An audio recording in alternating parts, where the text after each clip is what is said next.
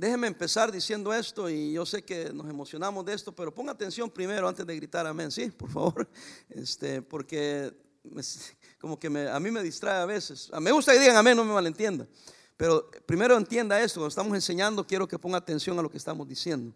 Santificación. Santificación, el sentido estricto de la palabra agios, es, óigame, estar apartado. Y literalmente dice separado. Y dice aquí que nosotros, mediante la separación por el Espíritu, de la fe que pusimos en la verdad. Entonces quiere decir que yo estoy separado, apartado, cuando yo entregué mi vida a Cristo. Somos diferentes.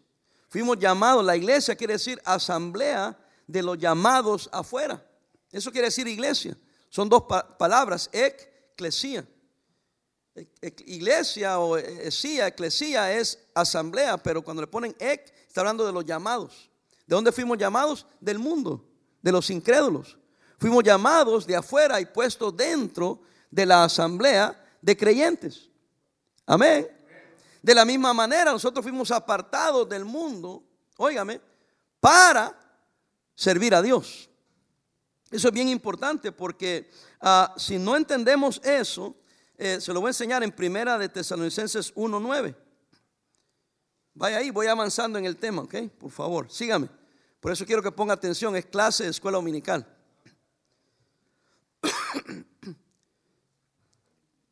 Quizá usted no lo puede explicar así como yo lo estoy explicando, pero con que lo entienda, para mí ya avanzamos mucho, porque si no, hermanos, llegamos a pensar que la predicación de una iglesia conservadora es predicación muy estricta. Obviamente los modernistas dicen es muy, muy este, legalista, pero no es legalismo. Vamos a ir adentrando el tema. Ya vimos que fuimos llamados para santificación en la fe. Ahora vamos al segundo punto, eh, ahí en el versículo 9 de 1 Tesalonicenses 1.9. Porque ellos mismos cuentan de nosotros la manera que nos recibisteis. Fíjese la palabra. ¿Y cómo os convertisteis de los ídolos a quién? A Dios. De los ídolos te convertiste a quién? A Dios. No solo se trata de dejar los ídolos, sino que nos convirtamos a quién? A Dios, a Él. Y ahora dice, para servir al Dios vivo y verdadero. Había un propósito. Me convertí a Dios no para seguir sirviendo a los ídolos, sino para servir a Dios. En el contexto de lo que leímos en 2 Tesalonicenses, Él me santificó, me apartó de las cosas malas, las cosas del mundo, con un propósito, servir a Dios, vivir para Dios. De tal manera que delante de Dios, si en verdad me convertí, yo no tengo ningún negocio con el mundo. Ahora, Cristo nos da más luz y dice, bueno, espérense, están en el mundo, pero acuérdense, no son del mundo. No somos ermitaños. No nos vamos a ir a aislar donde no vamos a platicar con nadie, a saludar a nadie, a comprar nada. Y eh, eh, eso sería una locura. Por eso Cristo dijo, cuídalos, guárdalos y nos recordó a nosotros que estamos aquí, pero no somos de aquí. Es más, el mundo no nos reconoce porque ellos no son de Cristo. ¿Entendemos eso, hermano? Pero no más es una secta de locos que dicen no hagas esto, no hagas esto, no hagas esto y, no enseñamos por qué. Quizás algunos cometen esa aberración que predican duro contra todo, pero no le explican a la gente por qué. Y por eso hay resentimiento y por eso hay gente que no entiende, pero el cristiano tiene que entender que somos llamados a vivir diferentes porque cuando nos convertimos, nos convertimos de los ídolos, pero con un propósito, servir a Dios. Por eso en la segunda carta dice, ustedes están santificados. Y no quiere que se equivoquen para que tomen una salvación. Oiga, véame aquí, por, por obras, por eso dice, fuiste apartado, santificado, óigame, en Cristo, y dice, pero por la fe. Sígame, sígame. No he entrado al tema todavía, estamos dando por pasos. Eh, Dios hace efectivo su propósito en nuestras vidas, pero comienza una gran batalla. ¿Cuál es la batalla? La batalla de la separación. Porque yo no sé, ¿verdad?, cuántos años usted vivió en el mundo y ahora viene a Cristo y comienza una lucha. Porque todas las malas costumbres y la esclavitud que usted estuvo en el pecado ahora empiezan a luchar. Y como la tendencia del ser humano no es hacer el bien, la tendencia del ser humano es hacer el mal. Entonces, obviamente, por eso hay un conflicto. Y usted tiene que pararse firme en Cristo para salir victorioso en ese conflicto. Por eso es que, ah, y a propósito, entre más, eh, más rápido nos entreguemos al Señor, menos conflicto va a haber. Eh, si usted está batallando con algo, usted dice, es que es muy estricto. Eh, un cristiano que se entregó al Señor no está batallando con eso. No va a batallar con eso. ¿Por qué? Porque se entregó al Señor y entendió por qué lo está haciendo. Si usted lo hace solo por dejar esto, no más por dejarlo, está batallando. Pero si lo hace para vivir para Dios, no está batallando porque ya está con Dios. Este es mi propósito. Todo lo demás sale sobrando. Mi propósito es agradar a Dios, vivir para Dios. Ya me entregué a Él. Ya no me pertenezco yo a mí mismo. Mi cuerpo, mi mente, mi espíritu le pertenece al Señor. ¿Está entendiendo? Pero hay una batalla.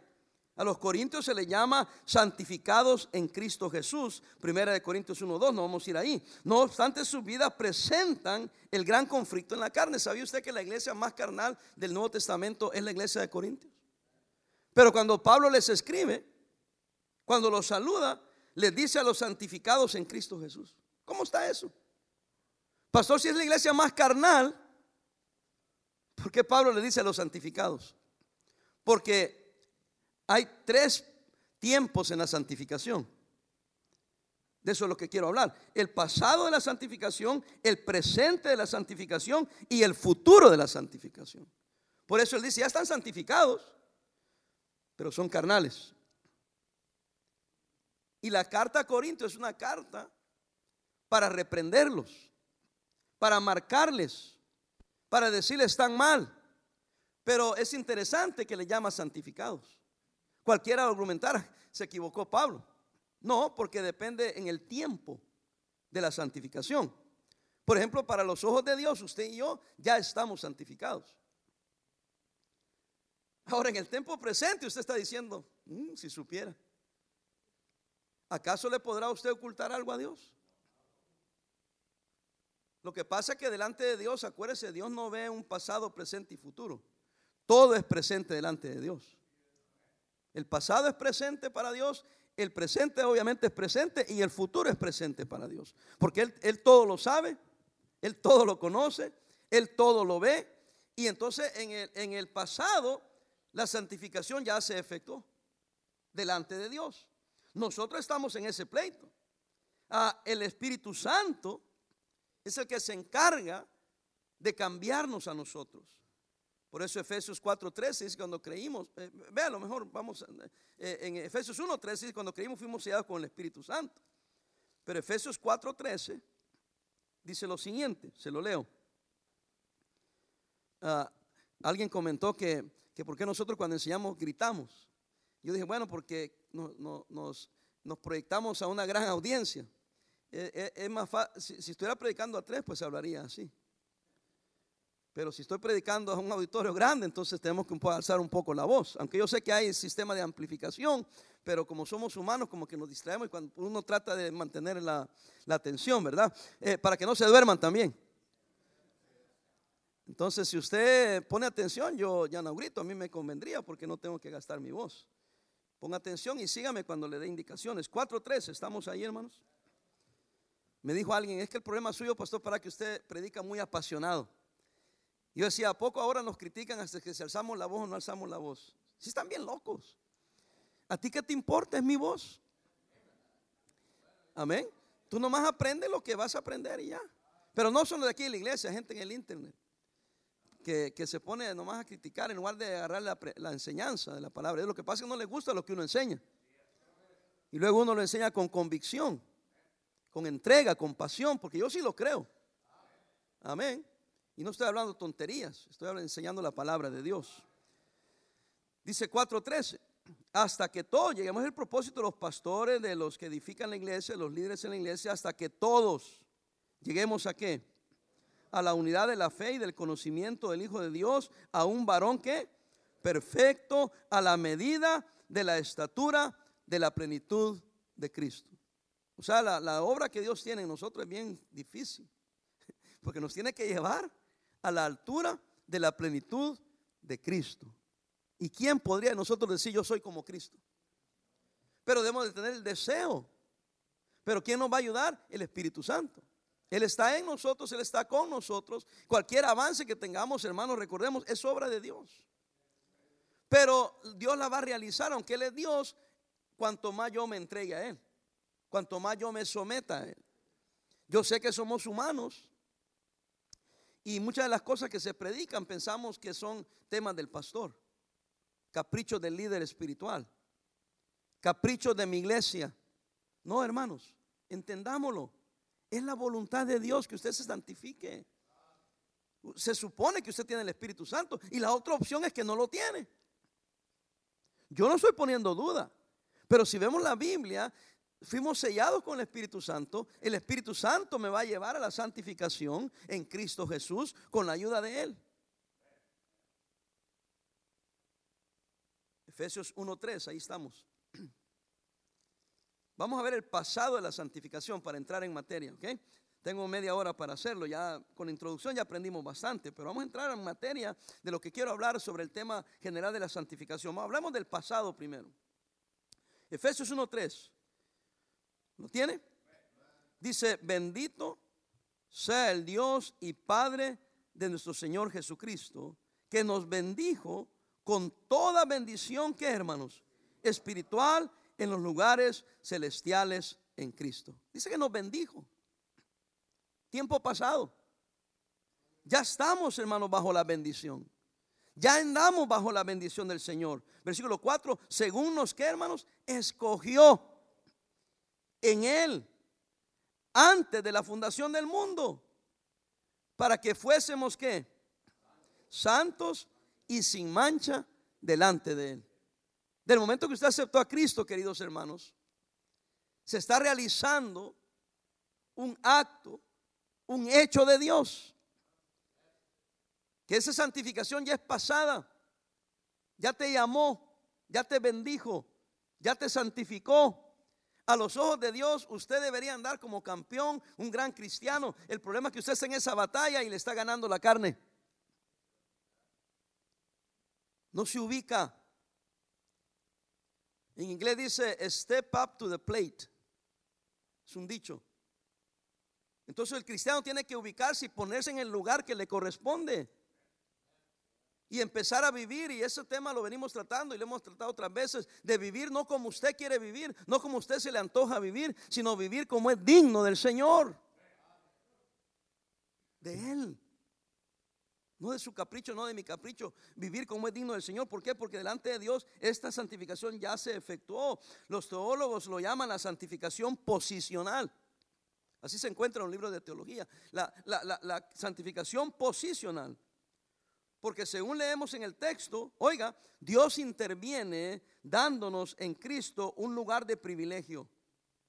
Pablo dice a los efesios que nos hizo, o sea, Dios nos hizo sentar con Cristo en lugares celestiales. Vea Efesios 2.6. Nos dio la posición, hermanos, de santificados. Efesios 2.6. ¿Está ahí? Y juntamente con él, ¿qué hizo? Nos resucitó y asimismo nos hizo sentar en los lugares celestiales con Cristo Jesús. Usted dice, pasó, yo no he caído al cielo, yo no me he sentado ahí. Pero dice que eso es así. Posicionalmente, a los ojos de Dios, ya estamos allá. Pastor, pero estoy viviendo no como hijo de Dios, sino como hijo del diablo. Bueno, entonces por eso estamos tirando el tema. Y usted se revela y se enoja contra los seres humanos aquí cuando realmente el que está diciendo todo esto no es el pastor, el pastor solo está enseñando lo que está en la Biblia. Y hermano, esa yo sé que va a ser un pleito hasta que Cristo venga. Porque todos estamos batallando con eso. Y los pastores que ignoran estos temas, la iglesia finalmente termina siendo una iglesia totalmente carnal, como la iglesia de Corintios. No que no hayan carnales ahorita, pero se está recordando nuestra posición y eso nos ayuda a mantenernos también en la posición que debemos de tener. Es como barreras que Dios puso ahí, está diciendo, mira, estas son, este es tu privilegio. Es como eh, los que ya no quieren vivir bajo ese privilegio se salen de ahí.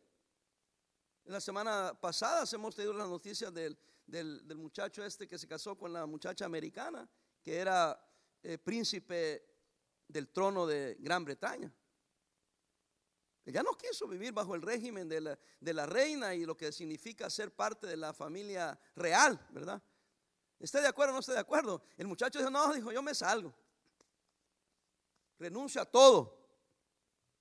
Renunció a la fortuna, renunció a todo. Por, supuesto que es el príncipe de la familia real, vive como rey allá en, Canadá. Pero ellos mismos dijeron, dice, ahora estamos libres, dice, de este yugo, de esta monarquía.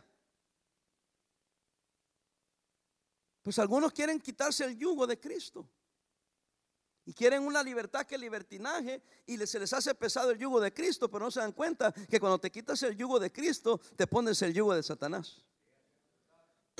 Porque la Biblia enseña, hermanos, que el que hace pecado, esclavo es del pecado. Yo no estoy predicando que es fácil vivir la vida cristiana. ¿Se han dado cuenta? Estoy diciendo que hay un conflicto. La pregunta es a quién sirves. ¿Sirves a Cristo o sirves al diablo? Aquí no hay como que término medio, pastor. No, no hay ni tres cuartos ni término medio. O está crudo, es well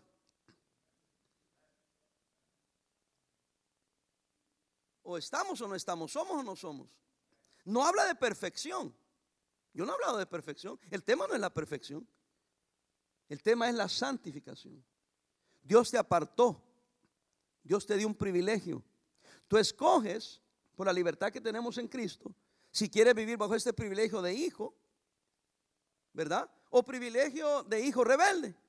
En todo caso, pierdes todos los privilegios. La reina sí le dijo, te vas y te, te quita el sueldo, se te quita todo, renuncias a todo. Y él dijo, ok. Ejerció en cierta forma la libertad que tiene. Estoy diciendo que hizo mal, pero quiero que lo vean se quitó de algo que en realidad era un privilegio. ¿No te gustaría ser hijo de una reina? Ser hijo de un rey, digo, aquí en la tierra, y vivir en un castillo y tener un super sueldo y poder ir a las 35 naciones diferentes y que todo el mundo se te arrodille. Yo no hubiera renunciado. Es que queremos trabajar, qué bruto. Ahí tenía todo. Pero bueno, cada quien tiene su libertad, como usted la tiene. Usted puede irse mañana y decir, ¿sabe qué? Forget the church, man. Voy al mundo. Y tranquilo. Diez años va a andar en la calle borracho. O va a estar en las drogas. O a propósito podría estar en la cárcel. Ahora usted está diciendo, ya ve, eso es lo que no me gusta, pastor. Y no eso es lo que vemos. Eso es lo que vemos. Nadie termina esclavizado el pecado de la noche a la mañana. Puede durar 10 años, 15 años, 20 años. Y al final del día, el día que te toque estar en la presencia de Dios que has muerto, ¿qué le vas a enseñar al Señor que hiciste? ¿Qué hiciste por Dios? Oh, es que tuve tal carro, a mí que me importa el carro. Oh, es que compré casa, a mí que me importa tu casa. Es que tenía dinero en el banco, a mí que me importa tu dinero en el banco. ¿Qué hiciste por mí? ¿Cómo viviste para mí? Yo te había apartado, yo te había santificado. Tenías un gran privilegio y renunciaste al privilegio. Los corintios como los efesios y nosotros no vivimos diariamente así, totalmente entregados. Al contrario, sentimos lucha, hermanos, que a veces parece derrotarnos. Pero recordemos que el Señor está con nosotros. Efesios 4, 24. Dice, vestido del nuevo hombre, creado según Dios, en la justicia y qué más? Santidad de la verdad. 25 dice, ah, por lo cual, desechando la mentira, hermanos, hablad verdad cada uno con su prójimo, porque somos miembros los unos de los otros. Airaos, dice, pero no pequéis, no se ponga el sol sobre vuestro enojo.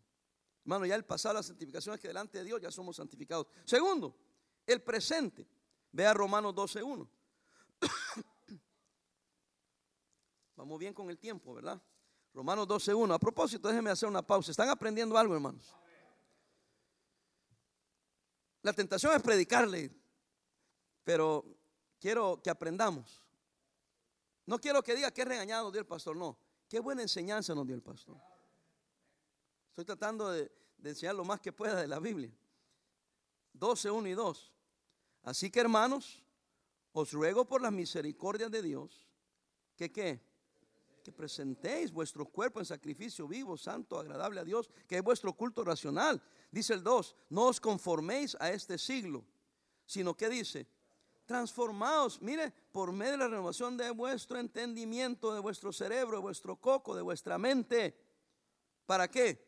Para que comprobéis cuál sea la buena voluntad de Dios, agradable y qué más, y perfecta. Esa es la santificación presente.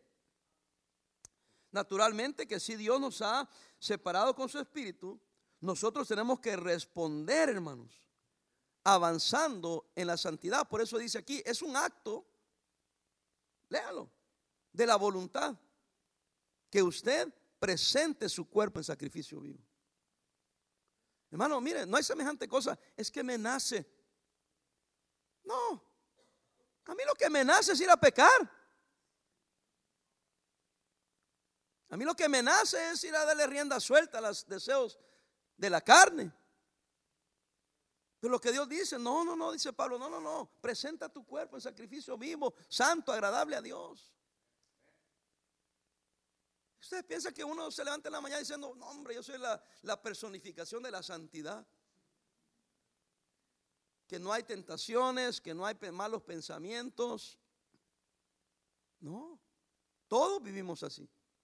Por eso algunos de ustedes se sorprenden como que, ¡Oh! ¡Oh, hermano, el hermano! ¡Oh! Hermano, yo no sé si que apruebo, pero no me sorprende porque todos tenemos tentaciones. ¿Usted no tiene tentaciones? Lo que pasa es que algunos dicen, no lo voy a, no voy a presentar mi cuerpo al pecado. No voy a sufrir las consecuencias del pecado. Por eso se espantan. Y, a propósito, nos espantamos del pecado de otro y el nuestro. Porque siempre el de otro es peor que el suyo, ¿no? ¿Y el tuyo qué? Primera de Pedro 1.15. Ese ya, ya, fue predicación. Seguimos con la enseñanza. Yo creo que eso es lo que no le gusta. No es que uno alce la voz, no le gusta lo que uno predica. Y, y fíjese, no dicen, oh, esa enseñanza fue herética. No, ¿Por qué alzan la voz cuando predican? Wow, qué pecado. qué grave error. Yo digo, bendito sea Dios, que el único error que tengo es que alzo la voz.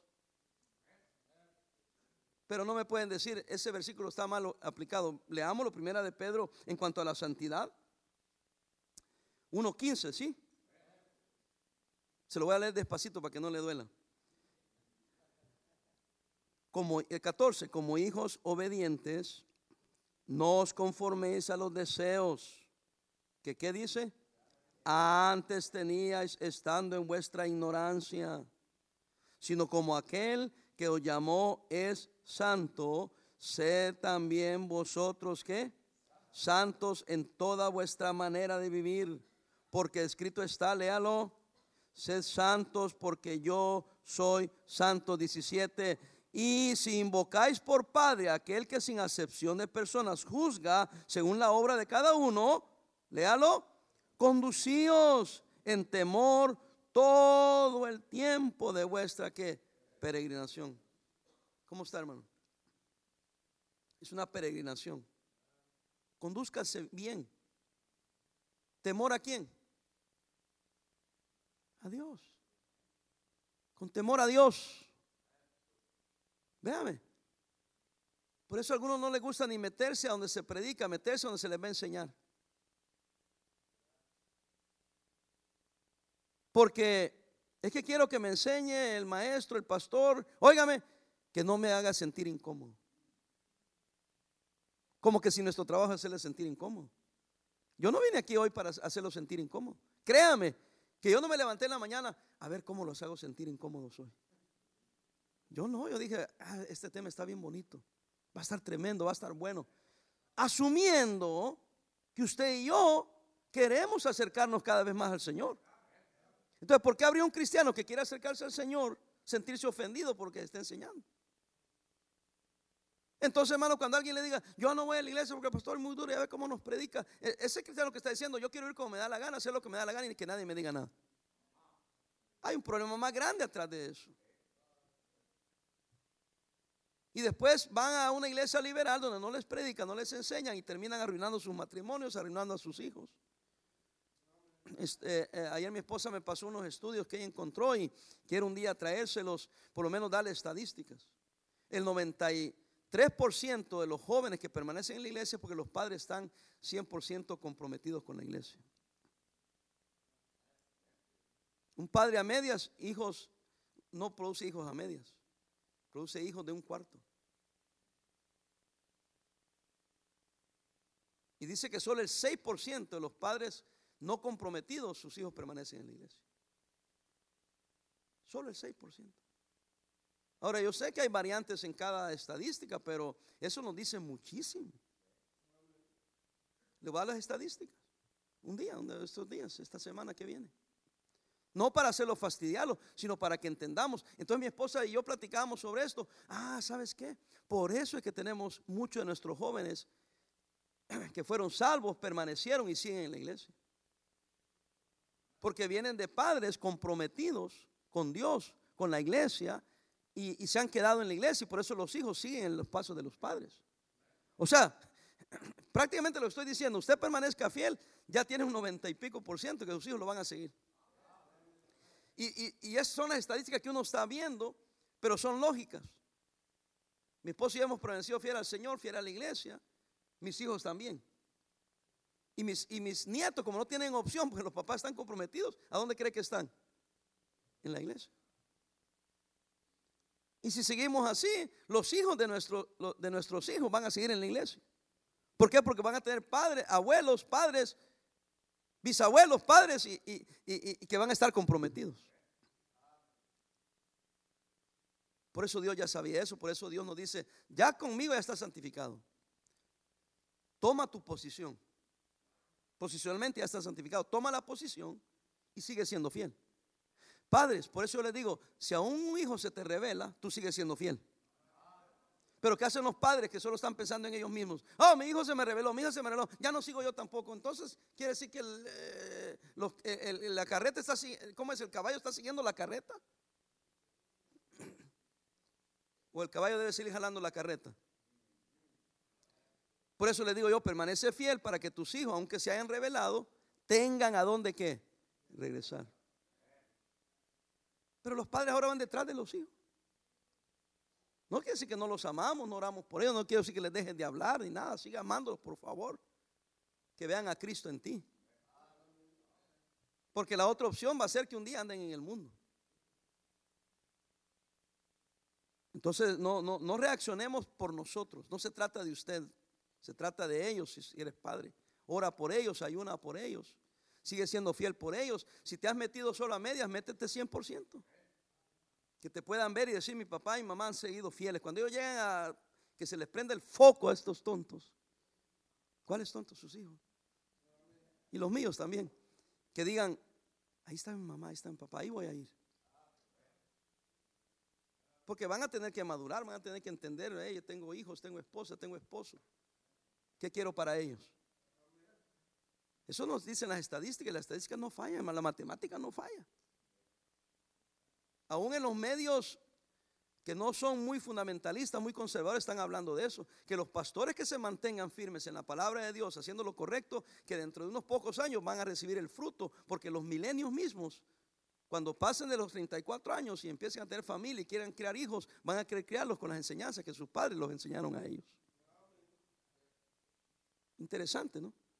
So está en, en nuestra conveniencia, hermanos, que yo siga eh, predicando esto, que yo siga enseñando esto y que usted siga diciendo amén. Para el bien suyo como cristiano, obedientes a Dios y para el bien de su familia en lo práctico.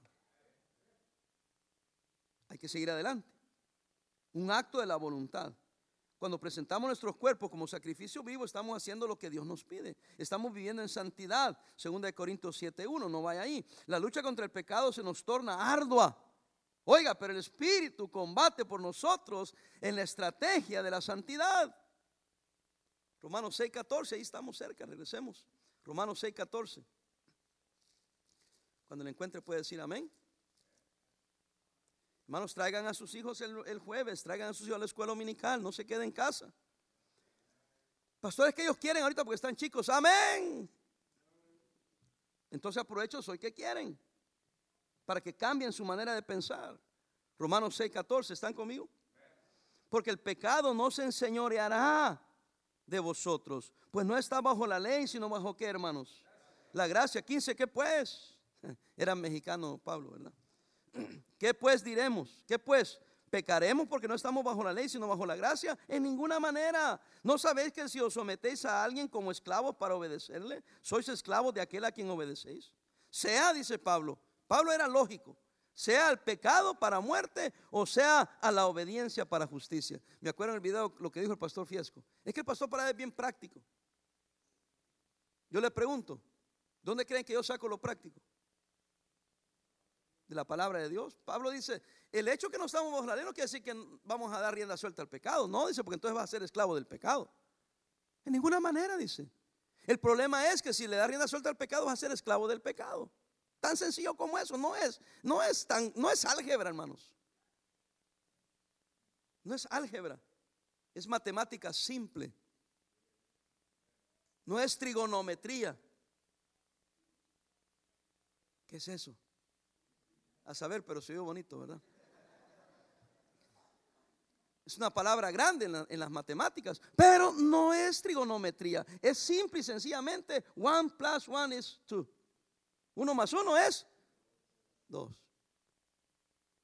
Nosotros tenemos a nuestro nieto ahí al, al le dice Luis, 12 plus 12. 144. Ah, sí, dice el pastor dijo, what?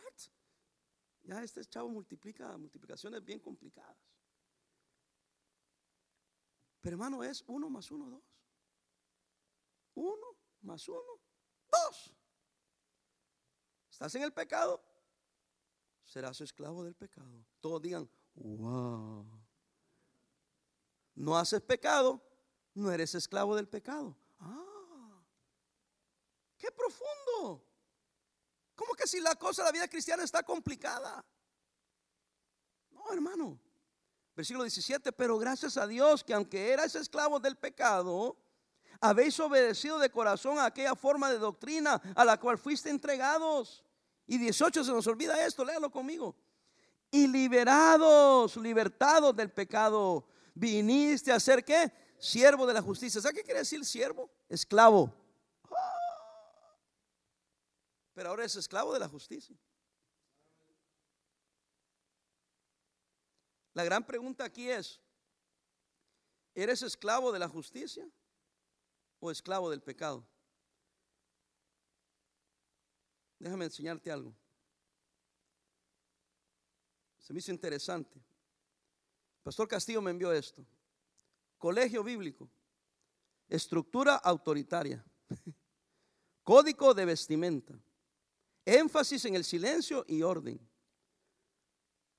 Miedo al castigo. Circulación en fila. Pérdida de autonomía individual. Libertades reducidas. No se tiene cuenta tu opinión. Horarios preestablecidos para pasear, comer, bañarte, etc. Eso es el colegio bíblico. Pero el otro es la cárcel. Cárcel, estructura autoritaria código de vestimenta, énfasis en el silencio y orden, miedo al castigo, circulación en fila, pérdida de autonomía individual, libertades reducidas, no se tiene en cuenta tu opinión, horarios preestablecidos para comer, para pasear y para bañarse. Son las mismas. No más que uno es el colegio bíblico y el otro es la cárcel. ¿Cuál quieres? Yo le comenté al hermano Castillo que me envió esto, le puse, sí, le dije, estudiar en el colegio es como estar preso, pero por corto tiempo y para tu mejoramiento.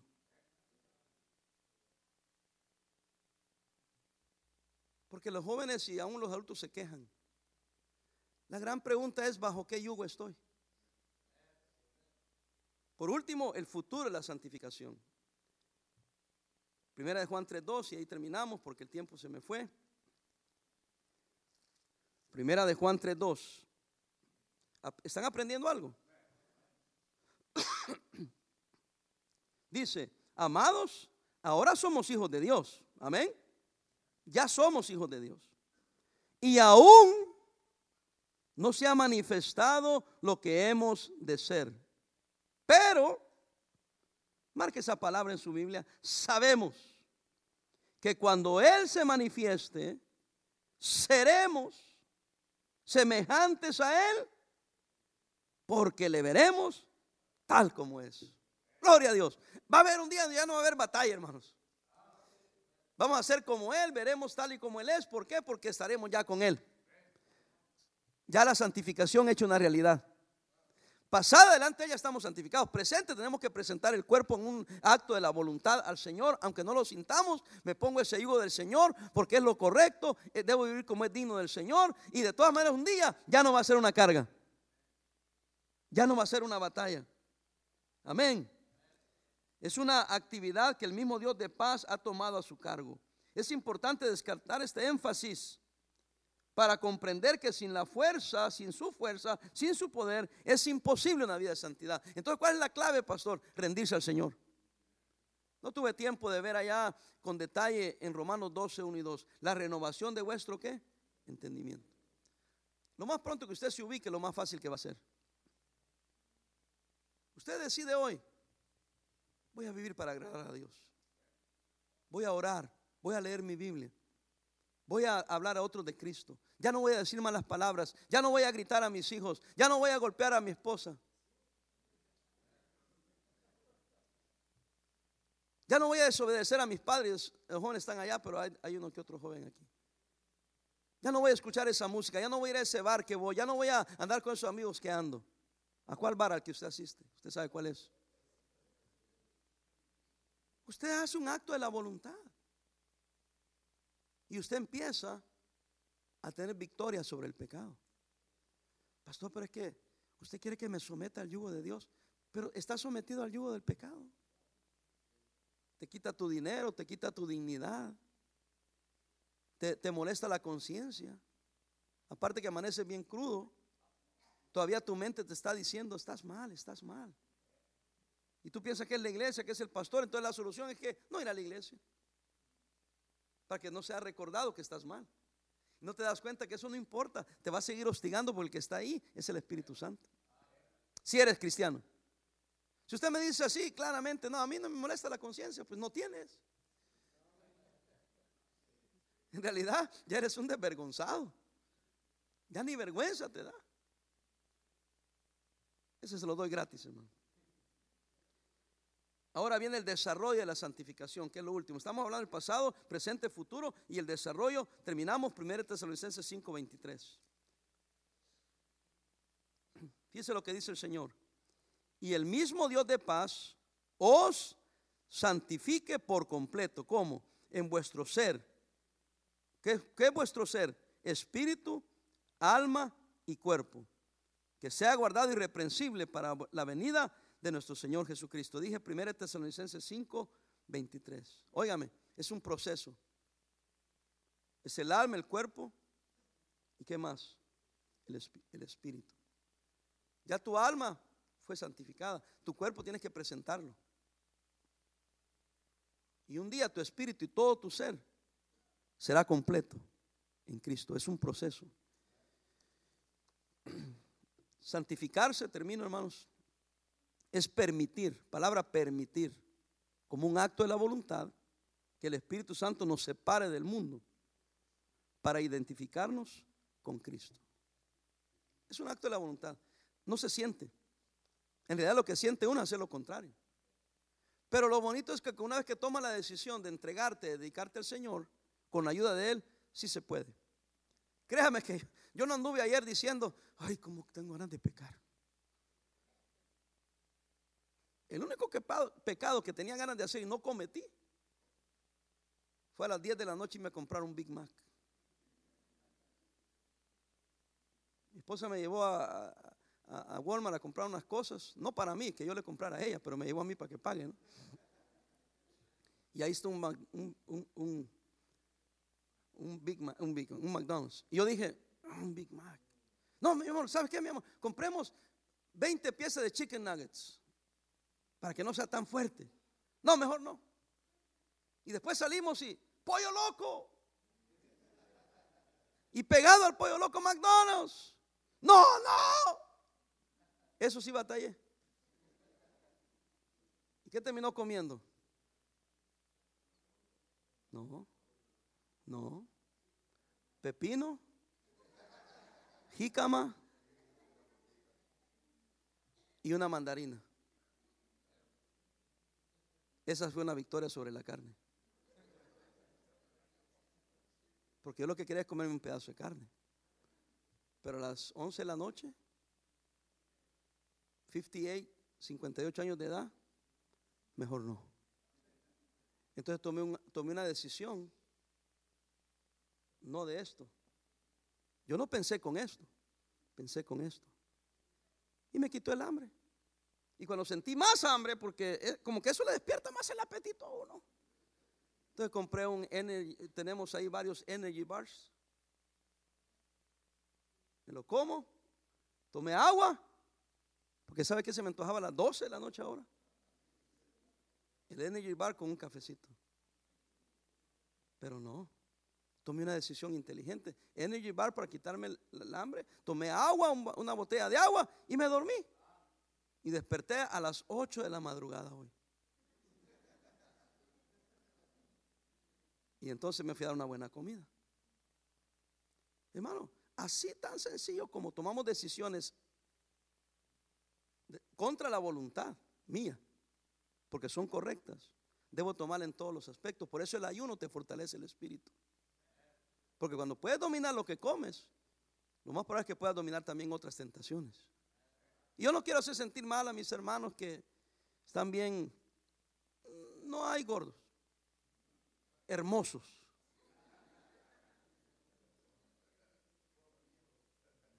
Mejor oremos, ¿verdad? Estamos entrando en cosas muy sagradas. Padre, te damos